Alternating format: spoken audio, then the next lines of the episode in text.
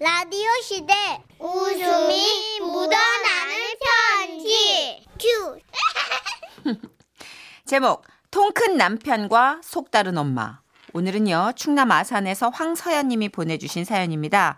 30만 원 상당의 상품 보내드리고요. 1등급 한우 등심 1,000g 받게 되는 주간 베스트 후보 그리고 200만 원 상당의 안마의자 받으실 월간 베스트 후보 되셨습니다. 안녕하세요. 정설의 씨, 문천식 씨. 안녕하세요. 방송을 통해서 항상 웃음과 기쁨, 위로 주셔서 감사드려요. 감사합니다. 고맙습니다. 저도 조금이나마 보탬이 되고 싶어서 웃음이 묻어나는 편지에 똑똑 노크해 봅니다. 결혼한 지 어느덧 15년. 저도 이제 45의 나이가 되었네요.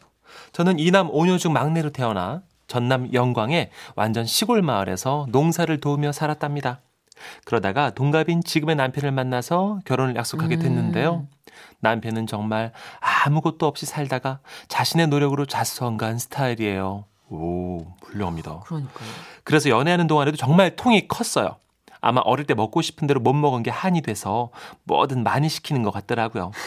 그러던 어느 날 남편을 부모님께 인사시키기로 했던 날이었어요.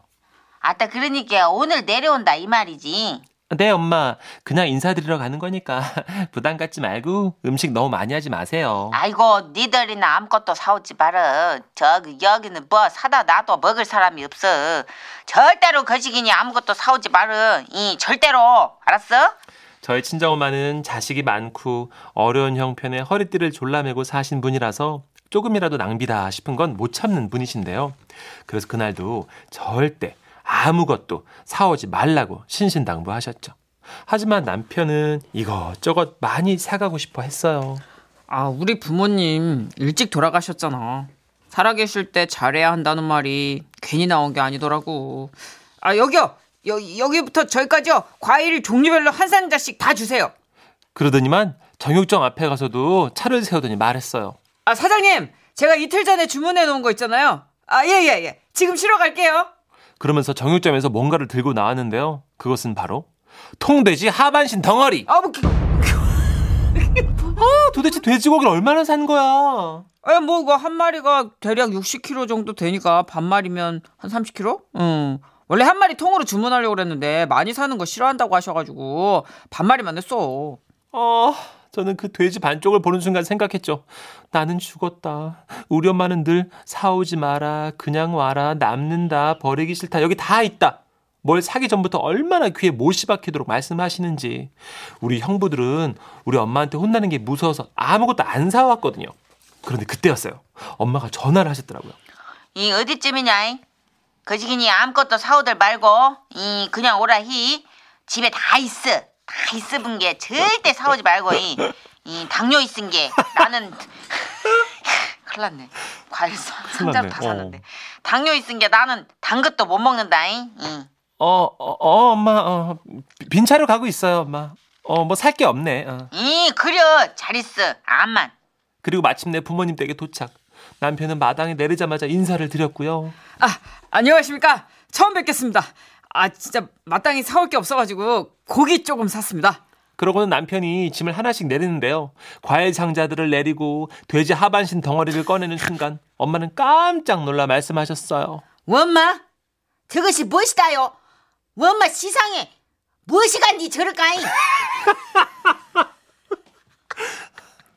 엄마, 뭐 시간 뒤 저럴까잉 아니고 돼지잖아. 돼지 반쪽이야.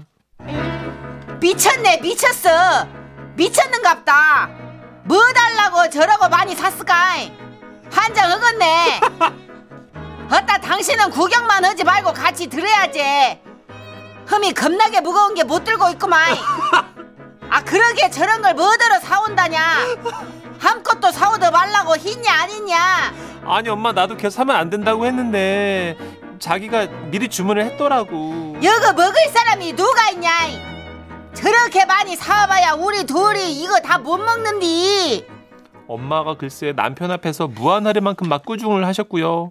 그러다가 엄마는 어딘가 전화를 거셨어요. 사오도 말라면 사오지 말아야지 참 말랐지만 그 시기니 이보시오 이 나 서연이 엄마요 응 그래야 어 어, 우리 예부 사우가 돼지 아랫도리를 그냥 이따만큼 사왔어. 아이고.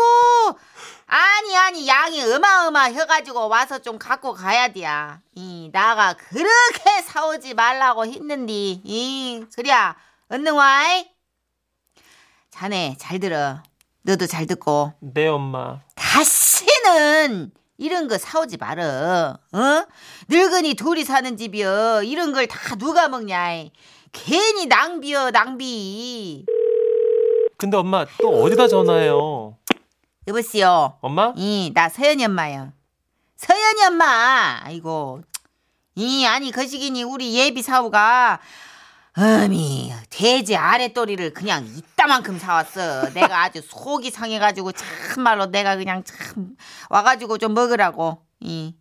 아 맞네. 자네 서울로 이사 갔지. 이, 끊어. 내가 한 번 더 말이야. 이.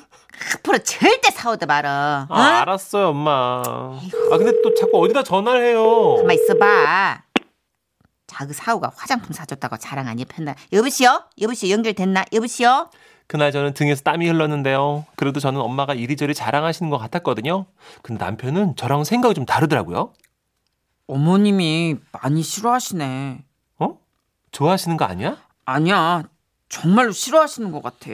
그런 일이 있은 몇 주 후 이번에는 결혼 날짜 등을 조율하러 내려가게 됐는데요. 엄마한테 또 전화가 온 거예요. 하여튼간에 이번에는 돼지고기든 자기 소고기든 아무것도 사오지 말어. 남편은 그 얘기를 듣더니 거보라고 이번엔 진짜 사가면 안 되는 거라고 겁을 먹더라고요. 그래서 저도 그런 건가? 하고 우리는 정말 아무것도 안 사고 갔어요. 그리고 부모님 댁 마당에 차를 주차했는데요. 이 왔네 와버렸어. 에이, 그래 그래. 아이고 차는 안 막혔고. 이. 어 엄마 오늘은 뻥뻥 뚫리더라고요. 이. 어, 들어가자 자기야. 들어가 들어가? 이 그냥 응 음, 그럼 그냥 가지 뭐. 트렁크 그 안 여냐? 트렁크는 왜 엄마? 엄마가 아무것도 사오지 말라 그래가지고 아무것도 안 사왔어. 아 그랬어? 이 응 음, 왜 엄마? 아니요. 이 응? 아무것도 아니요. 아무것도 아니요. 들어가. 어, 어 그래 어. 그런데 그때였습니다. 옆집 사는 기영이가 왔는데요. 기영이가 끌고 온 것은 다름 아닌 선수래. 어, 엄마는 기영이한테 갑자기 화를 내셨어요. 뭐 달라고 너는 시방 여기 오는 것이여? 예? 가! 야? 아니 아까 손수레 빌려달라고 하셨잖아요. 이번에는 뭐 돼지 상반신이 올지 모른다고 어떻게 왔어라? 뭐, 뭐, 소리여! 오긴 뭐가 와! 가! 안 아니, 가냐? 아니- 아니 아주머니 이렇게 화를 내고 그럼 이따가 돼지고기 잔치 아니에요? 이런, 씨! 잔치 같은 소리하고 자빠졌니? 엄마? 너 집 가서 잔치국수에 후추나 쳐먹어! 아니 그러면 마을 회관에다가 그 과일 돌린다고 하신 것도 없고요. 돌리긴 뭘 돌려! 네 집 가서 맷돌이나 돌려! 아이고, 참, 입이 방정이여. 이, 늙으면 죽어야지. 아니 그러면 손수레를 이거 입 다물고 가! 손수레 엎어버리기 전에! 확! 웃어! 아니 아니어라 아, 갈게요. 이. 아이고 늙으면 죽어야지야. 이 너무 오래 살았어. 그날 그 가시방석 같았던 순간을 생각하면 지금도 진땀이 나는데요. 그렇게 엄마의 반어법 언어를 깨달은 후부터는 예전만큼 많이는 안 사도 아예 빈손으로 간 적은 없답니다.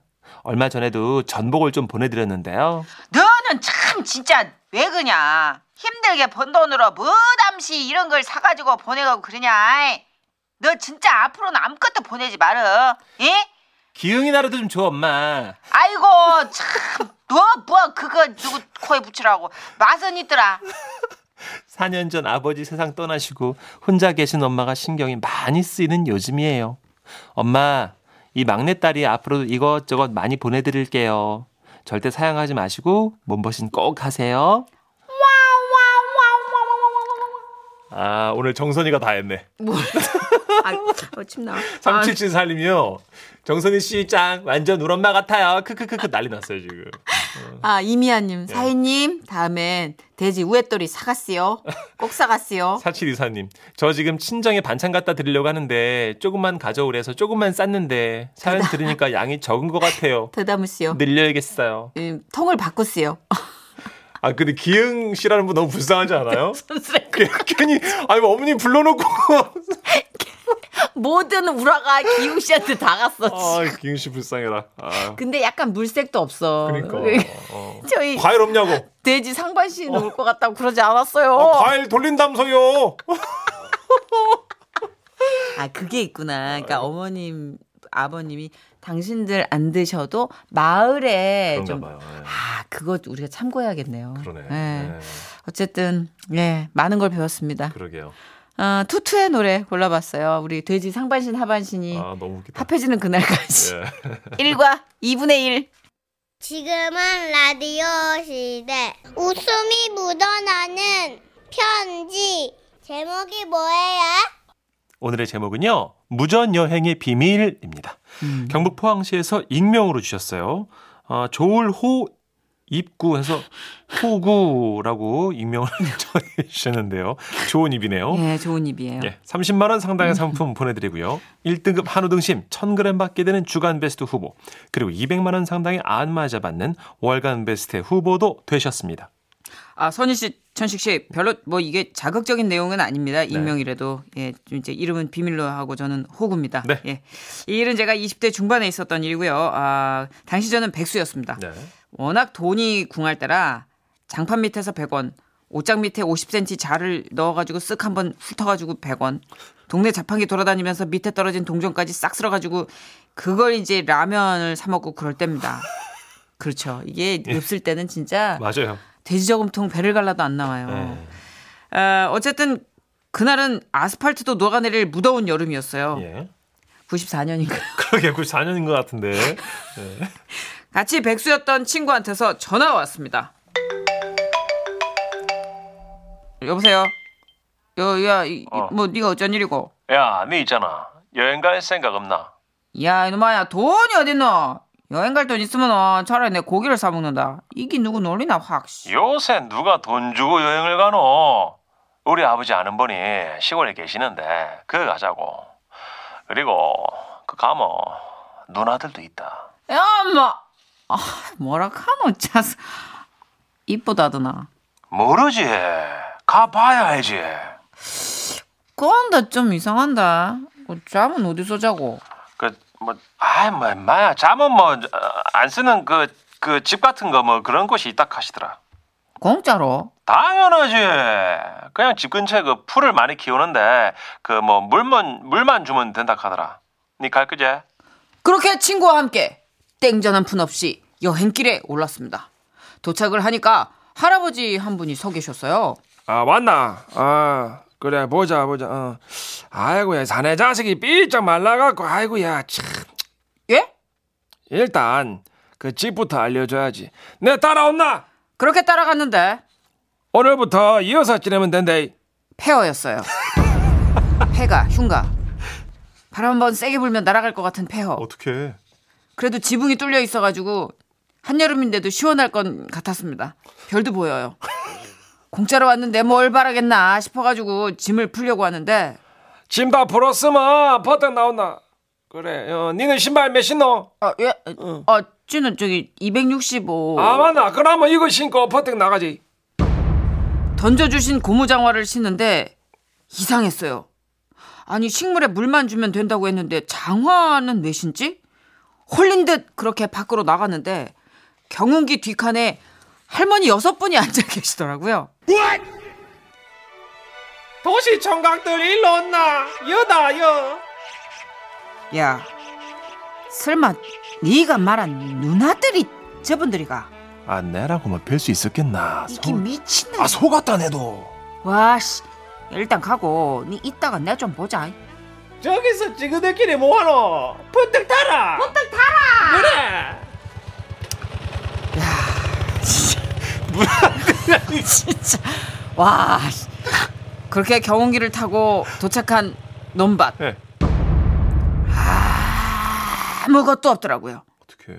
무더운 여름 그냥 가만히만 앉아 있어도 땀이 줄줄 내리는데 그늘 하나 없는 이런 허허 벌판에 서가지고 여긴 어디 나는 누구 라는 생각을 하다가 할아버님께 여쭙죠 아 저기 제가 듣기로는 풀에 저기 물만 주면 된다 하던데요 아 맞다. 아, 예. 응. 어, 풀이 어디십니까? 네 발 밑에.